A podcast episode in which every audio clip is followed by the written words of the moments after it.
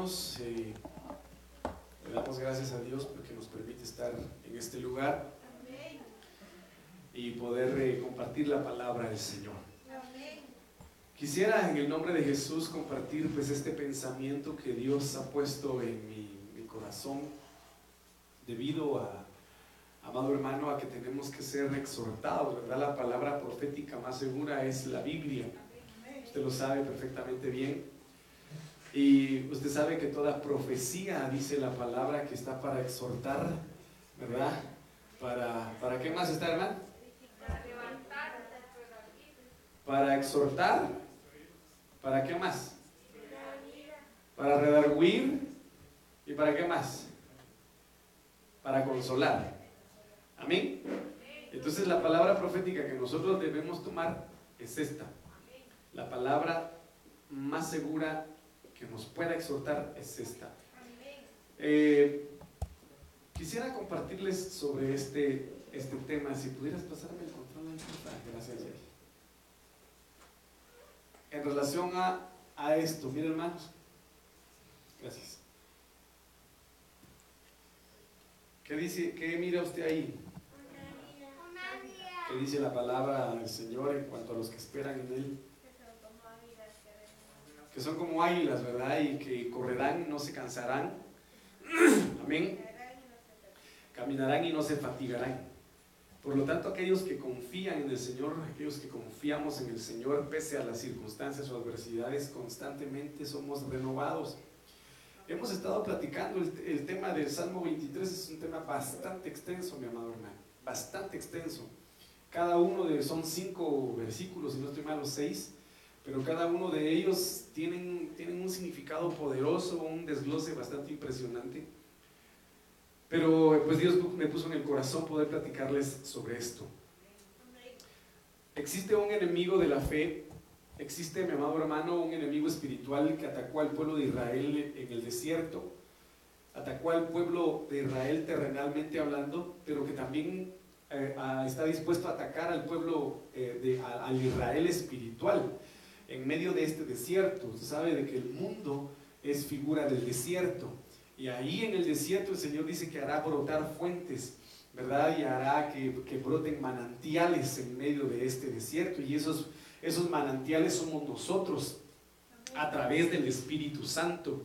Entonces, en este sentido, mis amados hermanos, em, el Señor anhela pastorearnos, conducirnos a, pastos delicados, a que nosotros descansemos en su presencia en todo momento. Y sé que decirlo es fácil, vivirlo a veces no, ¿verdad? Y yo, como le he mencionado en muchas oportunidades, he sido una de las personas que ha experimentado la misericordia del Señor cuando muchas veces el enemigo eh, se levantó de una manera impresionante, utilizando incluso a las personas que uno más ama para, para ser zarandeado. Y todo con el propósito, pues por supuesto, ¿verdad, hermano? De acercarnos más al Señor. Y no es de extrañarse. Entonces, en este sentido, viene Dios Y, es impresionante cómo es que eh, eh, decidió crear al hombre y a la mujer según su imagen, ¿verdad? Y según su semejanza. Pero debido pues al pecado, se han perdido estas circunstancias, mis amados hermanos, y una de ellas es que en definitiva nuestro Dios es un Dios incansable. El Señor Jesucristo dice, mi Padre y yo hasta hoy trabajamos. ¿Eso qué quiere decir? Que no se cansan de trabajar. Me dice amén. Entonces para poder iniciar y no cansarlo con tanta introducción, quiero que me acompañe al libro de Isaías capítulo 40, perdón, versículo 28. Y esta palabra es preciosa, pero porque, porque necesitamos que el Señor nos revele estas, estos aspectos en nuestra vida. Y dice acá, es que no lo sabes, dice acá en una pregunta, ¿verdad? Es que esto es tremendo, no lo sabes, nunca lo has oído. El Señor, en primer lugar, dice, es el Dios eterno. Eterno es que nunca se acaba, ¿verdad? Y fíjense ustedes de que es, es maravilloso ver algunas situaciones de, noticias científicas, ¿verdad? Pero dicen de que en nuestro sistema solar, en nuestro sistema, en nuestro cosmos, mejor dicho, existen más de, o existen aproximadamente 6 millones de planetas similares a la Tierra en, nuestro, en, nuestro, en nuestra galaxia sería, en nuestra galaxia más de 6 millones de planetas similares al de la Tierra. Pero dice de que tardaríamos eh, aproximadamente más de 2000 años, si no estoy mal, en llegar a Marte. O sea que los que lleguen se van a morir en el camino, dirían algunos. Pero ¿por qué le digo esto? Porque hacen la comparación y dicen, si hay 6 millones de planetas similares a la Tierra en nuestra galaxia, ¿verdad? Sabiendo que hay muchas más galaxias, hay muchos más mundos, hay muchos más aspectos que nosotros ignoramos. Y le digo esto porque dice acá, nuestro Dios es eterno, el creador de todo el mundo. Pero cuando nosotros vamos al significado del mundo, nos tira al término cosmos, ¿verdad? Cosmos. Y cosmos es todo el sistema galáctico, ¿verdad? Que existe en, el espacio, hermano. Y acá dice, nunca se cansa, ni se fatiga. Y esto es tremendo, porque lo vemos en la palabra de Dios en donde dice de que no duerme el que guarda Israel, ¿verdad? No se duerme, ni se cansa. Entonces aquí dice, nunca se cansa, ni se fatiga. Y esa naturaleza espiritualmente hablando por supuesto, aplicada a las cuestiones del reino, debemos aplicarla a nuestra vida. Porque, dígamelo a mí, dígaselo usted mismo, nos hemos cansado muchas veces, mi amado hermano, de diferentes circunstancias en la vida. Nos hemos cansado y lo hemos dicho, lo hemos manifestado. Eh, cuando un hogar, amado hermano, eh, sufre tantas penalidades, pues dentro del matrimonio, se escucha a la esposa decir estoy cansada, se escucha decir a la esposa estoy cansado. Amado hermano, incluso a veces uno de hijo que lo vivió, dice uno está cansado de tanto, de tanto conflicto, de tanto problema, hermano, pero humanamente pues uno se cansa, es natural hasta cierto punto, ¿verdad? Pero cuando nosotros venimos al Señor, Pablo dice que aunque el hombre exterior se vaya deteriorando, el interior debe renovarse en el Señor. Y por eso es impresionante recuperar, mi amado hermano, esa semejanza de parte de Dios en cuanto a que no se cansa ni se fatiga.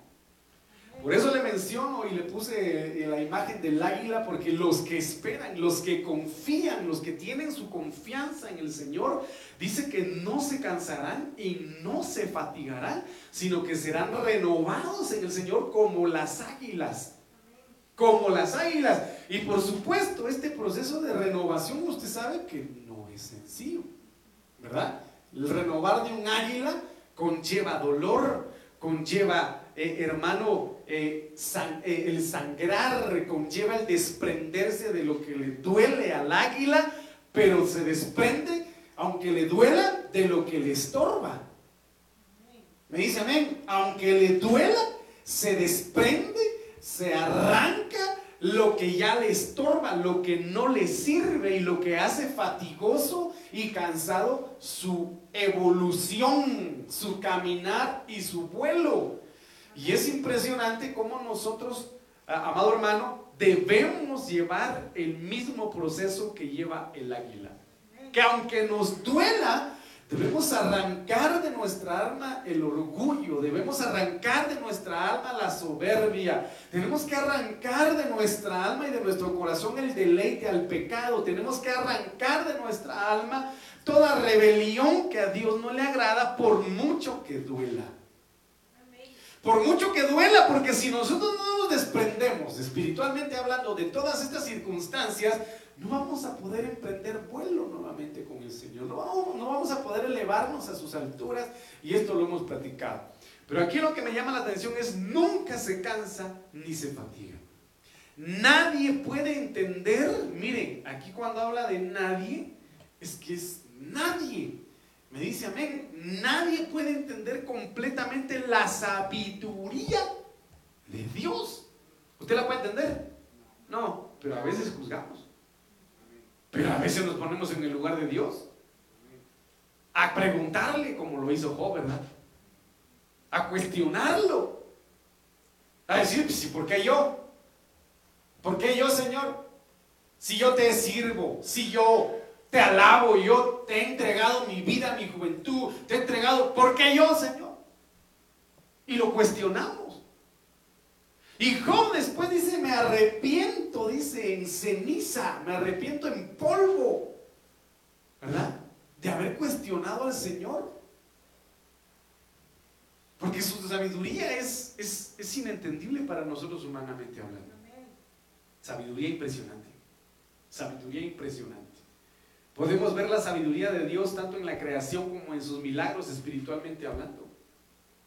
Hermano, si usted y yo nos ponemos a, indagar, a investigar todo lo que Dios hizo con su pueblo en el desierto, hay evidencias de todo. Hay evidencias de todo lo que Dios hizo en el transcurrir del desierto con su pueblo. Y es impresionante cómo Dios obró. Entonces aquí habla y dice de que cansar no se cansa. Cuando habla de cansar del hebreo 32, 86, ya, ya, ya, el Señor no se agota. Mire qué tremendo es esto porque dice que el Señor no desfallece, no se desmaya, no desmaya, no se fatiga, no flaquea. Pero lo más importante es esto, mire, no se rinde. ¿Qué es lo que hace el Señor? No se rinde. No se rinde. Y esta es una cualidad de la cual el Señor quiere sacarnos de este tipo de cansancio que el enemigo utiliza para que nosotros digamos, me rindo, me rindo. Y es, amado hermano, una situación que obviamente debemos arrancar de nuestra alma porque no nos ayuda. Y cuando habla de fatigar del hebreo 30, 21 dice yaga, estar exhausto. Eh, cada uno de nosotros tiene sus actividades durante el día. ¿Me dice amén? Trabaja, hace sus diligencias. Pero me recuerdo cuando el apóstol menciona, y lo mencionó pues mi esposa hace ocho días, ¿verdad? En relación a, a los que Dios nos permite pues enseñar. De que mientras algunos están dentro de su comodidad, pues viendo televisión o durmiendo o paseando, uno se abstiene con el propósito de estudiar la palabra. Y aunque uno llegue exhausto, por ejemplo, del trabajo, que es en mi caso, ¿verdad? Llego exhausto del trabajo, a veces llego con dolor de cabeza, pero me siento, hermano, de estar sentado en la oficina, llego a mi casa y me siento y continúo sentado para estudiar el tema. Pero conforme pasa el tiempo se me quita el cansancio. Y más cuando estoy aquí ministrando, se me quita, se me va. Pero es preciso saber de que esa naturaleza solo Dios nos la puede dar en su presencia. Solo Dios nos la puede dar. Entonces dice que Dios, amado hermano, no, eh, eh, no se afana, porque mire qué tremendo es esto, porque fatigarse es afanarse. Afanarse. Fatigar es cargar, es consumir. Entonces mire lo que, lo que dice acá. Naturaleza de Dios. Segunda de Tesalonicenses 3:13. ¿Qué dice ahí, hermano?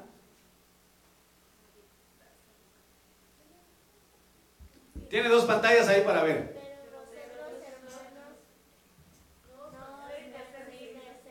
Dice que Dios no se cansa ni se fatiga. ¿Verdad? Dios no se cansa ni se fatiga. Y esa naturaleza tiene que ser nuestra también. ¿Y de qué no debemos cansarnos? Pero vosotros, hermanos, no os canséis de hacer el bien. ¿Y sabe por qué? Porque la Biblia dice, más engañoso que todas las cosas es el corazón del hombre. Pero no te canses de hacer el bien, aunque te hagan mal. No te canses de hacer el bien, aunque te hagan mal. No te canses. La palabra de Dios para todos dice, hermanos, nunca se den por vencidos de hacer el bien. Y lo digo en el sentido de que cuando estamos en medio de una gran prueba, muchos dicen, no, yo me cansé de servir al Señor. Si esto es servir al Señor, me vienen más pruebas, me enfermo más o, qué sé yo, eh, me doy por vencido. Me doy por vencido. Cuando el Señor nos ha diseñado para ser incansables, cuando el Señor nos ha diseñado para, para ser conquistadores, cuando el Señor nos ha llamado para que en su nombre hagamos retroceder ejércitos, para que en su nombre apaguemos fuegos impetuosos, como lo dice Hebreos 11, eh, amado hermano, ejemplificando a los héroes de la fe. No importa qué fuego se levante, con el fuego del Espíritu podemos apagarlo. No importa qué aguas impetuosas se nos levanten, con el agua de la palabra podemos apagarlo. No, no, no, no importa qué enemigo se levante, con el poder y la presencia de Dios podemos devastarlos, podemos destruirlos, pero nunca te des por vencido. Pero nunca te canses de hacer el bien. Jamás te canses de hacer el bien. Y pues obviamente, hermano, el mayor ejemplo es el Señor Jesucristo. ¿Me dice amén? Miren lo que dice la versión Kadosh. Y a ustedes, hermanos, ¿quiénes están haciendo lo bueno? ¿Quiénes están haciendo lo bueno? Bueno, muy pocos amenes, pero si está haciendo lo malo, hermano, arrepiéntase. Y a ustedes, hermanos, que están haciendo lo que es bueno, no se desanimen. Pero mire, pastor, pero mire lo que me hicieron, pero mire aquí lo que me dijeron, pero mire me traicionaron, pero mire aquí, pero mire me insultaron, pero mire me quedaron mal, pero mire. No te desanimes.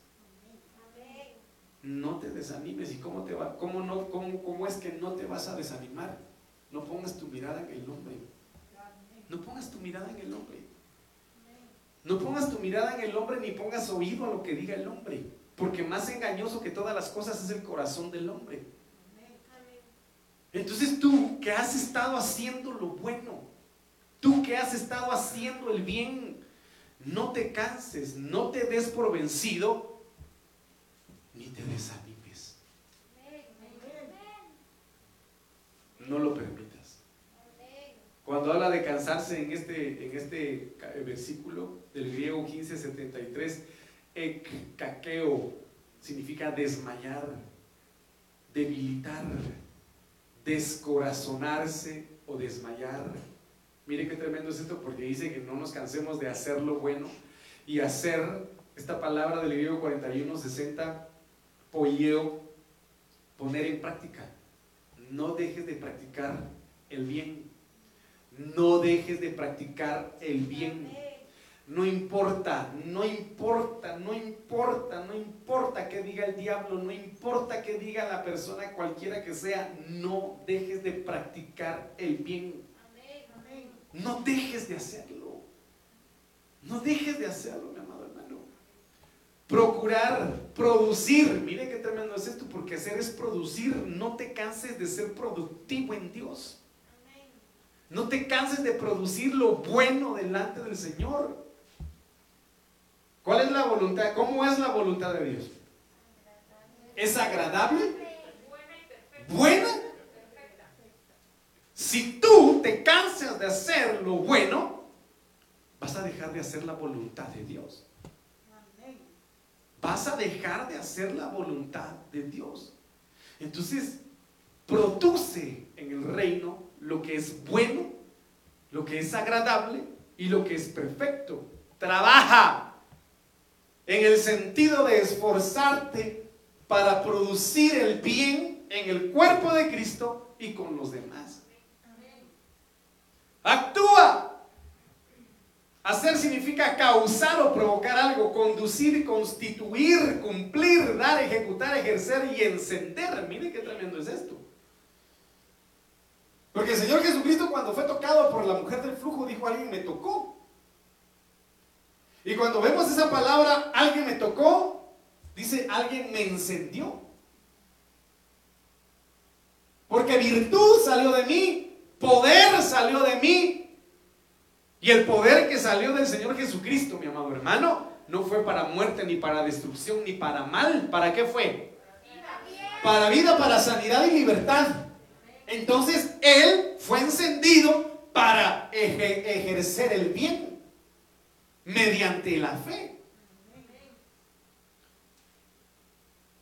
Y cuando habla de hacer el bien, que no nos cansemos de hacer el bien, del griego 2569, calopoieo.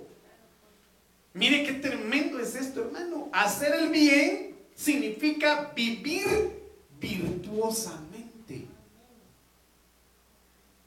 ¿Cómo vive usted, hermano?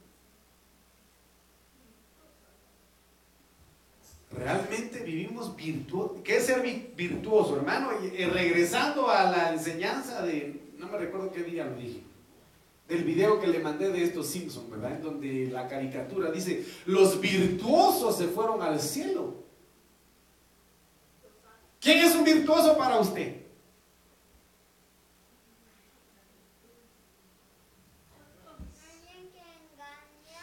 Si el Señor Dijo, alguien arrancó de mí virtud, entonces, ¿quién es un virtuoso? Alguien que vive en el Espíritu y que obviamente tiene el poder de Dios. Pero mire, hacer el bien es vivir virtuosamente. Es una persona que definitivamente está en otro nivel, hermano. Hacer el bien es hacer lo recto. Hacer el bien es hacer las cosas honradamente, honrosamente. Es hacer lo mejor. Es hacer lo bueno. Pero me llamó la atención porque mire lo que dice acá. ¿Qué significa bien? Favor. Favor. No dejes de hacer el bien. Si te piden un favor, hazlo y no con amargura. Miren lo que dice Gálatas 6, 9 al 10. No nos cansemos, pues, de hacer el bien, porque a su tiempo segaremos.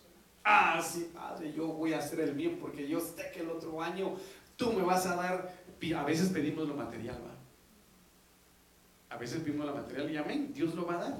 Dios va a proveer, Dios va a dar lo necesario pero que no sea nuestra prioridad, sino sea el hecho de que al Señor se lo hacemos automáticamente, porque dice, el que le da al pobre, al Señor le presta. Porque a su tiempo cegaremos si no desmayamos. Entonces hay muchos que se van a desmayar, se van a desanimar y van a dejar de hacer el bien. Y por eso dice que el amor de muchos se enfriará y muchos apostatarán de la fe y por consecuencia van a dejar de hacer bien. Así que según tengamos, miren lo que dice aquí, así que según tengamos oportunidad, hagamos bien a todos. Miren, hagamos bien a quienes dice ahí. ¿Quiénes son todos? Explíqueme por favor quiénes son todos. Ay, mire qué tremendo es esto. Mire qué tremendo es esto. Qué tremendo es esto, hermano. Porque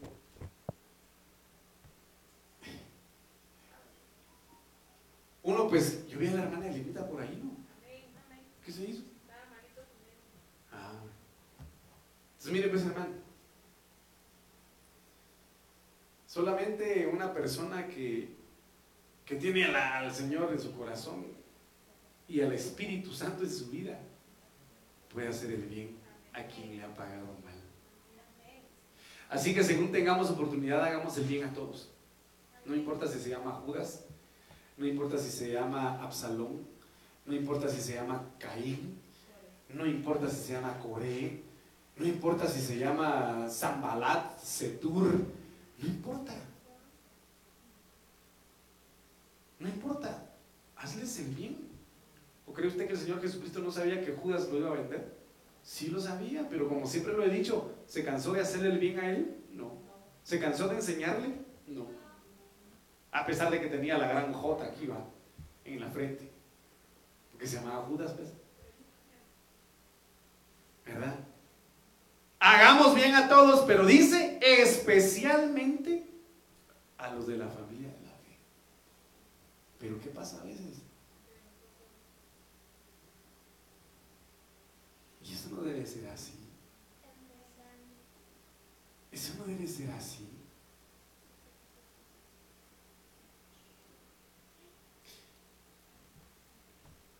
En determinado momento llegó X persona a X alabanza de X iglesia, con talento.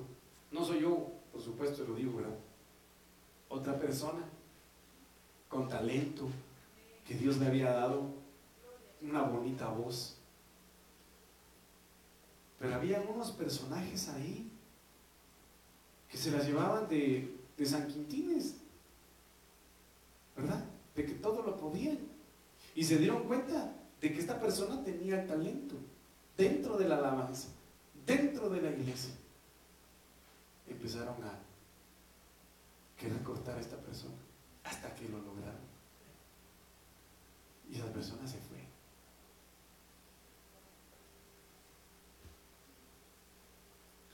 ¿Por qué hacerle daño al cuerpo de Cristo? A los cuales Pablo los tipifica como mutiladores del cuerpo de Cristo. Haz el bien, no te canses a todos, pero en especial a los de la familia de Dios. Amén. Que Dios tenga misericordia de nosotros.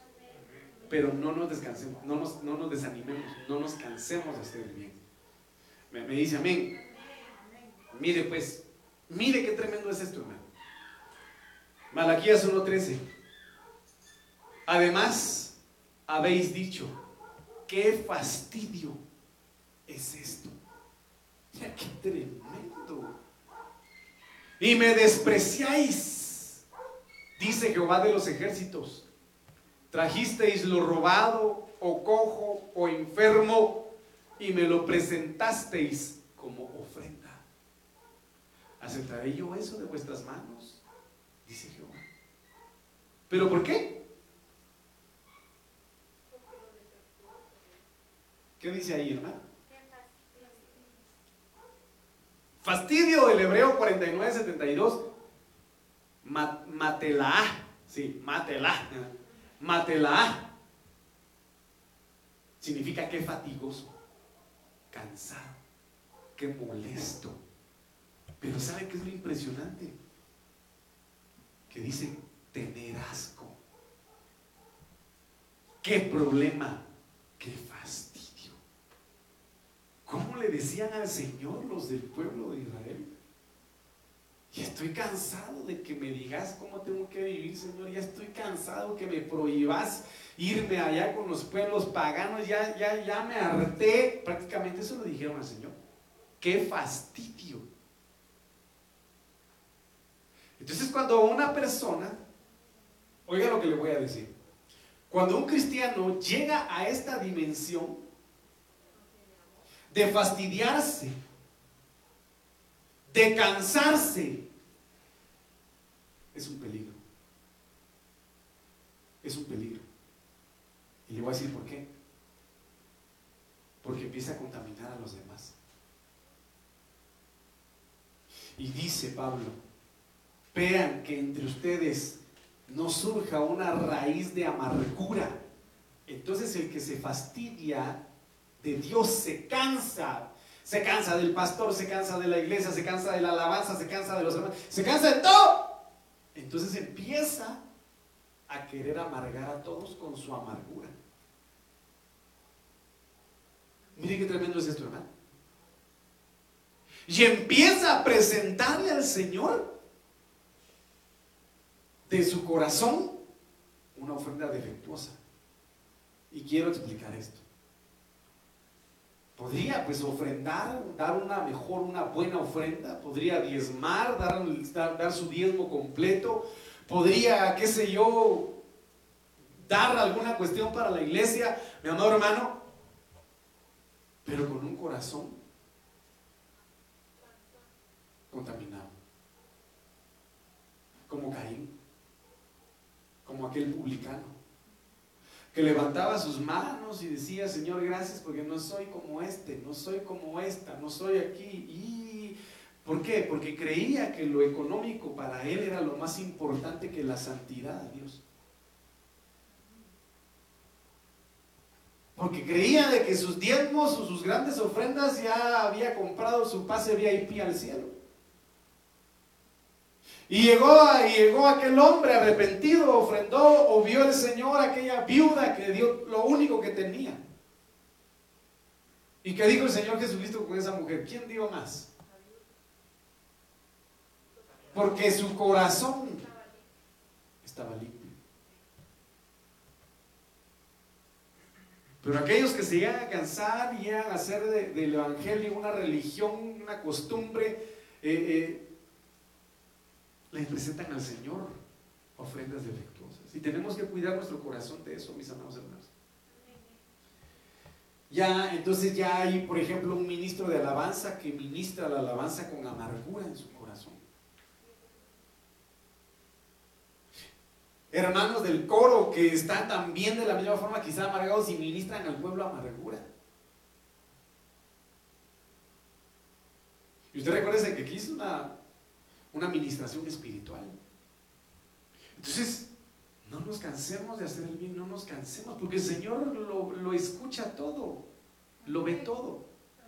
¿Me dice amén? Debe ofrenda de palmas al Señor, pues con todo su corazón.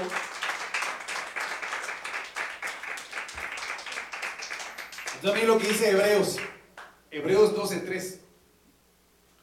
Considerad, considerad a aquel que sufrió tal contradicción de pecadores contra sí mismo, para que vuestro ánimo no se canse hasta desmayar.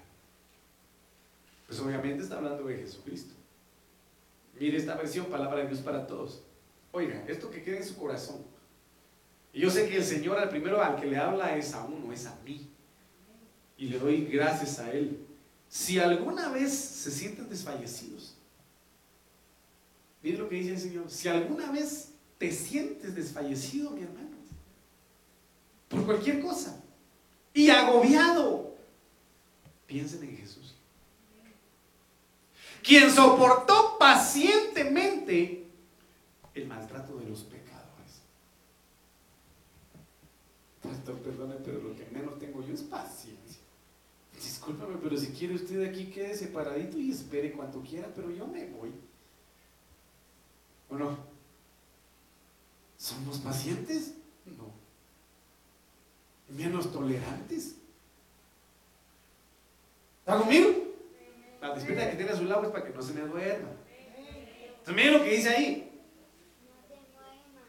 Si alguna vez sientes desfallecer, sientes que ya no puedes, estás tan agobiado que sientes que tu alma se ahoga, piensa en ese ser.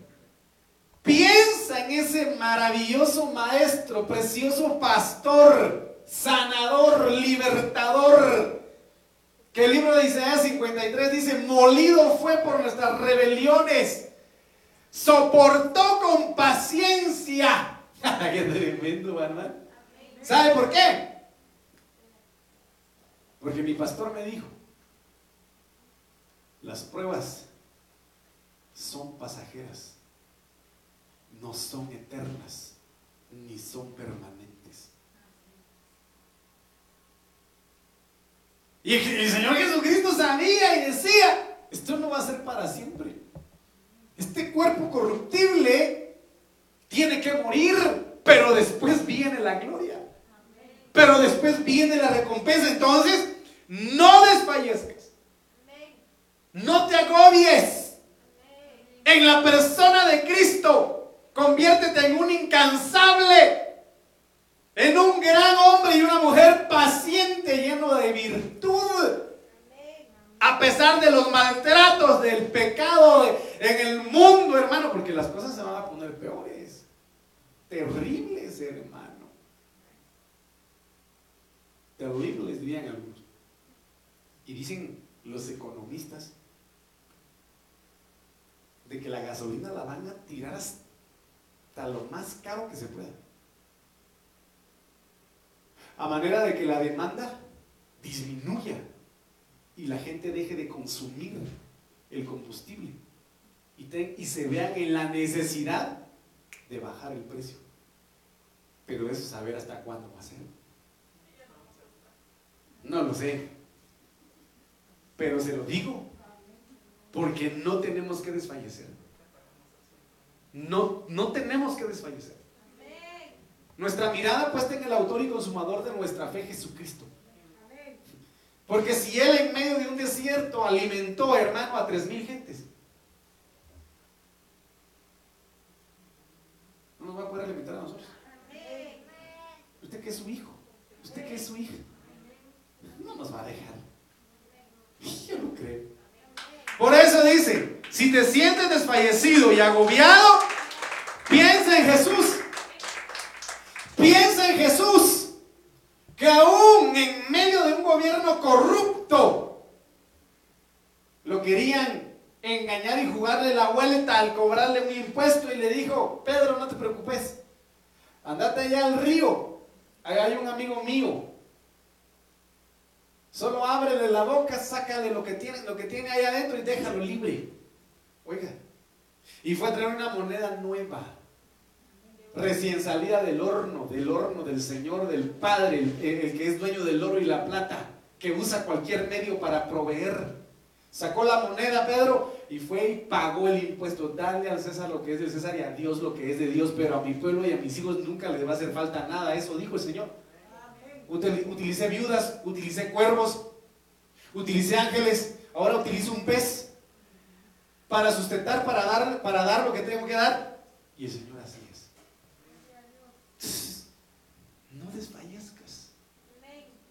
Te ministro un espíritu incansable de parte del Señor para que no te canses ni, te, ni desfallezcas, ni estés agobiado por nada. Oh, se te van a abrir puertas sobrenaturales, se te van a abrir puertas sobrenaturales. Así que no desfallezcas, no te agobies, piensa en Jesús. Él es tu buen pastor. Y en Él nada te faltará. Porque soportó, soportó pacientemente por qué y para qué. Para que haciéndose Él maldición, nosotros recibiéramos bendición haciéndose el siervo, nosotros fuéramos libres. Me dice amén. También lo que dice la TLA. Piensen en el ejemplo de Jesús. Mucha gente pecadora lo odió. ¿Te odian? Sí. Primeramente el adversario. El Señor lo reprenda en el nombre de Jesús. ¿Pueden odiarte? Sí. Así como le dije a un grupo de, de compañeros de trabajo a los que les di una capacitación. Perdónenme si soy muy estricto, les dije, porque los puse a hacer unas cosas ahí, algo estrictas. Pero yo lo que quiero es que ustedes sean mejores seres humanos, les digo yo, y mejores empleados municipales. Y yo sé que les voy a caer mal, esto que estoy haciendo con ustedes, pero con esto quiero que mejoren. Y me dice, a lo mejor no, le digo, Piensen en el ejemplo de Jesús. Piensen en Jesús. Mucha gente pecadora lo odió. Que Dios nos guarde y que Dios tenga misericordia de nosotros. Y lo hizo sufrir. Pero él siguió adelante. ¿Ha sufrido? ¿Está sufriendo? Sigue adelante. Sigue, como dice aquella canción, sigue adelante, sigue, que no te importe nada, porque hay, ¿por qué dice? Olvida el que dirá. Pues el compadre, la comadre, el amigo, la amiga, el novio, la novia, el esposo, la esposa, no te van a salvar. Así dice la canción. La salvación, perdónenme hermano, es individual. Y uno como ministro, uno, como pastor viene y comparte los pensamientos del Señor. En la voluntad de Dios sobre su pueblo. Cada quien decide. Cada quien decide. Yo no puedo obligar a nadie, ni mucho menos el Señor lo hace. Él está caballeroso, se lo he dicho yo. Y yo toco la puerta. Yo toco. Yo no voto la puerta. Yo no voy con ángeles y, derribo la puerta. No, yo toco. Como un caballero, yo toco. Y si tú oyes y me abres, porque una cosa es que escuche y se haga la rana. Y otra cosa es que escuche y que abra. Ah, pero otra cosa es que lo deje entrar. Porque hay unos que son maleducados y, ah, ¿qué tal? Y dejan a la persona ahí en la puerta de la calle y nada que pasa adelante. Pase adelante, no tenga pena, quiere un su, un su tamalito con, con sal. O algo, ¿verdad? Entonces una cosa es que escuche, otra cosa es que escuche, que le abra, y otra cosa es que escuche, que le abra y que lo deje entrar. Y otra cosa es que se me come.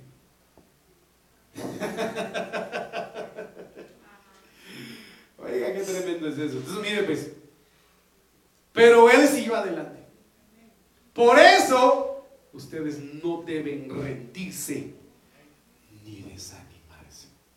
¿Habría conmigo? No me voy a rendir. No me voy a rendir. No me voy a desanimar. Habría conmigo, no me voy a rendir. No me voy a desanimar. No me voy a rendir y no me voy a desanimar. No lo hagas. Bienaventurado aquel que venza hasta el final. Le daré un lugar conmigo, dice el Señor.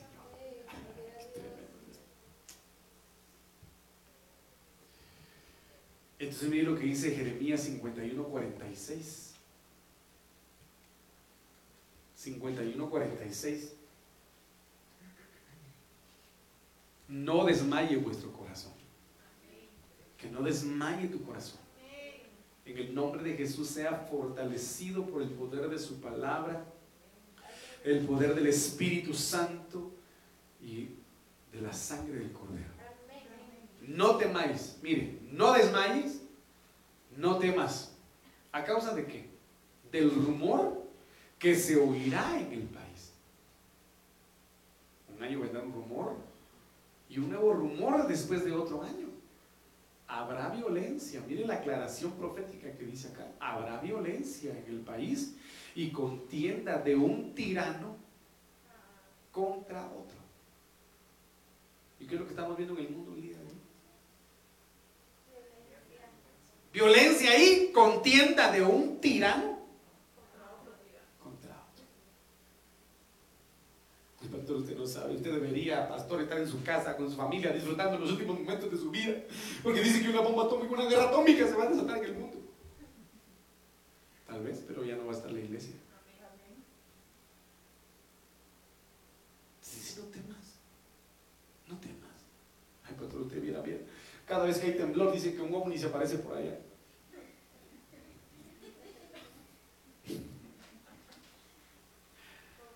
¿Por qué? No temas.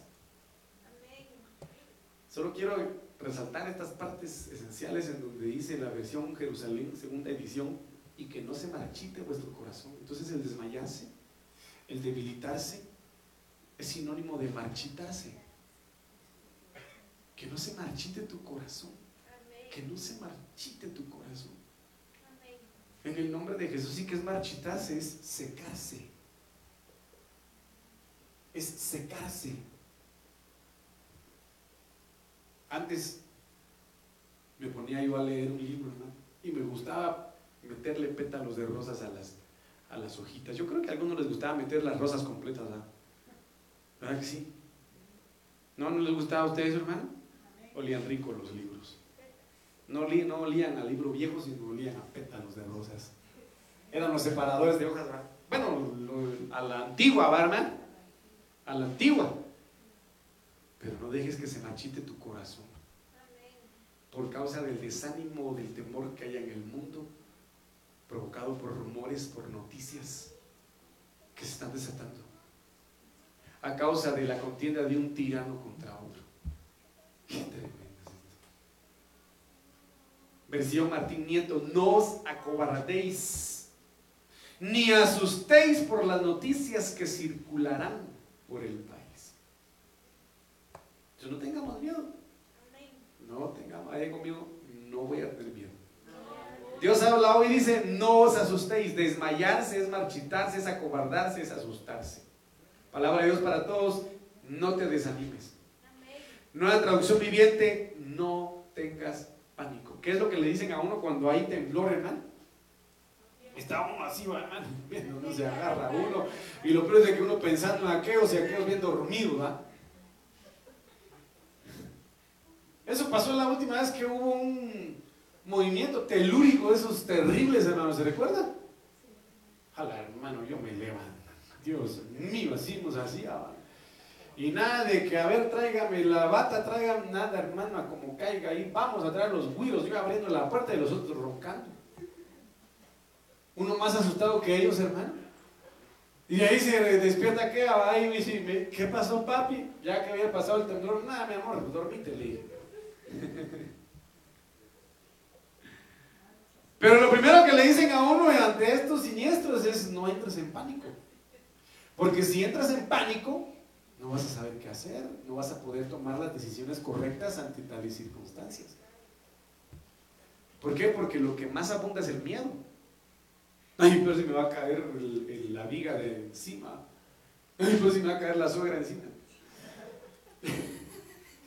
respeto a mi suegra.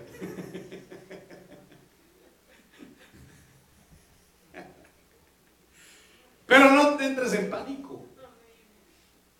Porque aquí importa más lo que dice Dios. Y lo que dice el Señor, a ver, dígame qué es lo que dice el Señor. Ah, es una promesa maravillosa que dice la Biblia. ¿Ah? Yo sé los planes que tengo para ti. Y los planes que tengo para ti no es que te mueras de un terremoto o que te quedes para la gran tribulación. Los planes que tengo para ti son de bienestar y no de calamidad, son de vida no de muerte. Entonces, ¿por qué vamos a temer? Si el Señor tiene marcado nuestro destino. Amén. Entonces, mire lo que dice Proverbios 24:10. ¿Qué dice ahí, hermano? Si eres débil en el día de, la angustia, tus fuerzas serán limitadas. Cara, qué tremendo. Si eres débil en el día de la angustia, tu fuerza será limitada.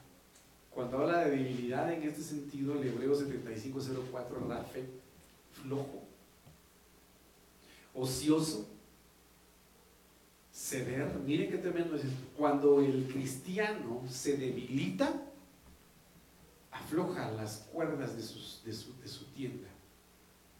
Cuando el hombre es ocioso, se debilita por, la, por ser ocioso, mi amado hermano, le cede terreno al enemigo. Y me refiero a ocioso. ¿Quién, ¿Qué es ser ocioso, hermano? Es una persona que no tiene oficio ni beneficio, dirían algunos, ¿verdad? Está como el perezoso que anda con los brazos cruzados y dice, no voy a buscar trabajo, ahí en no salgo porque ahí está el león afuera. Y está de brazos cruzados nada más esperando que le caiga algo. Pero poniéndolo desde el punto de vista espiritual, ociosa es aquella persona que sabiendo que tiene el momento y el tiempo para doblar rodillas y orar, se pone a ver el teléfono. Es tiempo ocioso. Se pone a hacer otras cosas ociosas y le cede terreno espiritual al enemigo, porque se debilita. Despiértate, mi amor. Porque se debilita. Dice que es débil es declinar, es dejar, es desfallecer, es desmayar, es detenerse. Mire qué tremendo es esto. Porque le mencionaba y a mí se me olvidó mencionarle los enemigos que tenía el pueblo de Israel al principio en el desierto. ¿Quiénes eran? Los amalecitas. Porque los amalecitas mataban a los débiles, a los rezagados. ¿Y quiénes eran los débiles? Los enfermos o aquellas familias que tenían niños pequeñitos o ancianos. Y los mataban y no tenían misericordia. Me dice amén. Entonces todo aquel que se debilita se detiene y el enemigo probablemente lo destruye. Debilitar es intimidar, es negar, es, es ser negligente y es ser quieto. Entonces mire lo que dice este versículo en diferentes versiones. La Biblia al día dice, si en, el, si en el día de la aflicción te desanimas, muy limitada es tu fortaleza. ¿Y cuál es nuestra mayor fortaleza? La oración. Entonces aquel que se debilita deja de orar, como lo dije, deja de buscar a Dios, deja de leer la Biblia, deja, hermano, a un lado el congregarse dice, no, ya no voy a la iglesia. Entonces se va debilitando. Y más cuando llega el día de la aflicción es peor. Dice esta versión CJ, si te dejas abatir, el día de la angustia, angosta es tu fuerza. La versión Jerusalén, si te rindes, mire qué tremendo es esto, si te rindes en los momentos difíciles, escasa es tu fuerza. Qué tremendo es esto. Entonces quiere decir que los que se rinden, su fuerza era escasa, por lo tanto su fe y por lo tanto su amor hacia Dios. La BLS dice, quien se rinde ante un problema, ¿qué dice allí hermano?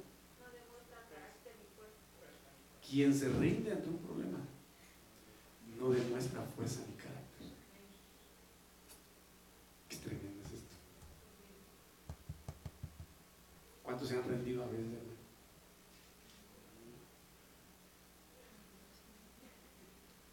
Y Señor, ya no quiero. Pero dice Jeremías, cuando yo decía que ya no quiero dar a conocer tu palabra, sentía un fuego dentro de mí y ahí va otra vez Jeremías. No te rindas, hermano. No te rindas. Fortalécete en el Señor. Pronto vendrá tu recompensa. No te rindas. No te, no te canses de hacer el bien. No te canses de obedecer al Señor. No te canses de alabar a Dios, de adorar a Dios. No te canses de hacer el bien, mi amado hermano. No te canses. Así que yo te bendigo en el nombre de Jesús esta noche para que tú puedas ser formado en carácter delante del Señor. Y no te rindas ante cualquier problema, no te rindas ante cualquier adversidad, no te rindas ante los embates del enemigo, no te rindas. En el nombre poderoso de Cristo Jesús. Entonces sabemos perfectamente bien que nuestra herramienta más poderosa es lo que dice Mateo 26, 41. Velad, estad alertas, estad atentos velad y orad, para que no entréis en tentación. Tentación es sinónimo del pecado, hermano. ¿Y, dónde yace el pecado? A la puerta le dijo el Señor a Caín, velad y orad para que no entréis en tentación. Pastor, yo la verdad tengo un dominio propio terrible, terrible.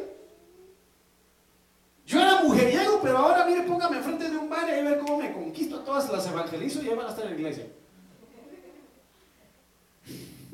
El conquistado va a ser el barman. No, pastor, mira que a mí, me, a mí me gustaba el rechupete, me gustaba echarme el agua de cactus. Y ahorita tengo un dominio propio y póngame ahí cualquier tequila, ron, caldo de fruta si quiere de salca. Que no me lo voy a tomar. El rato, pastor, Dios le diga. Si no estás fortalecido en el Señor, si no velas, si no oras, la tentación te va a acercar. ¿Por qué? Porque el espíritu, el espíritu ciertamente está dispuesto. Pero ¿qué es lo que hace débil al hombre? Sinónimo de alma. Sinónimo de alma. Entonces mire lo que dice acá. Velad y orad para que no entréis en tentación. El espíritu la verdad está presto, más la carne enferma. Pastor, pero tan rico que es el fiambre. ¿Verdad? Tan rico que es el pan de Semana Santa, pastor, con mielita, hay manguito y fruta. Mojar el panito en el dulce. Qué sabroso. Para que se le antoje, ¿verdad? Velad y orad. ¿Por qué? Porque la carne enferma. Mire qué terrible es esto, hermano. Permanezcan despiertos y oren que no sean puestos a prueba el ruajo. O sea, el espíritu en verdad es sábio, pero la naturaleza humana es débil.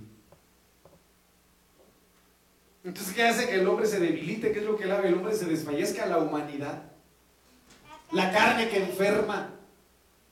Ay, no, la guerra viene y mi nueva tele y mi nueva casa y, y me acabo de casar, no he disfrutado la vida de casado. Señor, no seas injusto.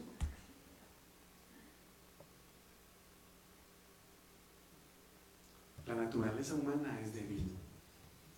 La carne enferma. Toda enfermedad provocada por el alma y por la carne sea cancelada en la mente y en el corazón de tu pueblo, Señor, en el nombre poderoso de Cristo Jesús.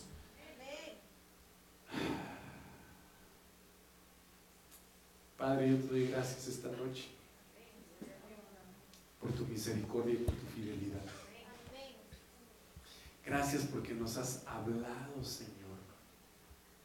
Y has tenido misericordia de nosotros. Permítenos, amado Dios, poder fortalecernos cada día en tu presencia. Permítenos ser fortalecidos por el soplo de tu espíritu en el nombre de Jesús. Permítenos ser fortalecidos con el maná con esa palabra que viene de ti, con Jesucristo mismo. Póngase de pie, mi amado hermano, en el nombre de Jesús. Permítenos ser fortalecidos en el espíritu, mas no en el alma, mas no en el cuerpo. Vamos, dígale, Señor, permíteme ser fortalecido en el espíritu. Cancelando toda enfermedad provocada por la carne, toda enfermedad provocada por el alma, que ha provocado, Señor, desfallecimiento en mi fe que ha provocado desfallecimiento en mi amor hacia ti, en mi fidelidad hacia ti, Señor, cualquiera que haya sido la causa. Yo vengo cancelando todo desfallecimiento, yo vengo cancelando todo cansancio, toda debilidad espiritual. Yo vengo en el nombre de Jesús Padre, como un ministro, como un pastor, bajo cobertura apostólica y pastoral, como un ministro enviado, como un ministro delegado, vengo cancelando todo debilitamiento, todo, el Señor, en el nombre de Jesús, cansancio espiritual, desfallecimiento que el enemigo haya implantado, en el nombre de Jesús sea desarraigado, sea arrancado. Hoy lo desechamos de nuestra vida y vengo a ministrar un renuevo en fuerzas, una renovación, Señor, en amor, en fe en poder, en virtud para aquellos que reciban esta palabra. Para aquellos que crean con todo su corazón en lo que tú quieres para sus vidas. Los bendigo, Señor, en el nombre de Jesús. Bendigo a tu pueblo, bendigo a tus hijos. Para que no nos cansemos de hacer el bien delante de ti. Para que no cesemos de hacer lo bueno, agradable y perfecto delante de ti. Venimos callando. Señor, la boca del adversario, cierra su boca, Señor, ante cualquier engaño, ante cualquier mentira que haya levantado, Señor, en el nombre poderoso de Cristo Jesús. Que tu Espíritu Santo nos conduzca hacia toda verdad. Padre, en el nombre de Jesús reprende al enemigo. Bendigo esta iglesia que es tuya, Señor. Bendigo esta iglesia que es tuya. En el nombre de Jesús. Que si se ha levantado el enemigo, Señor, sea aplacado por tu diestra poderosa.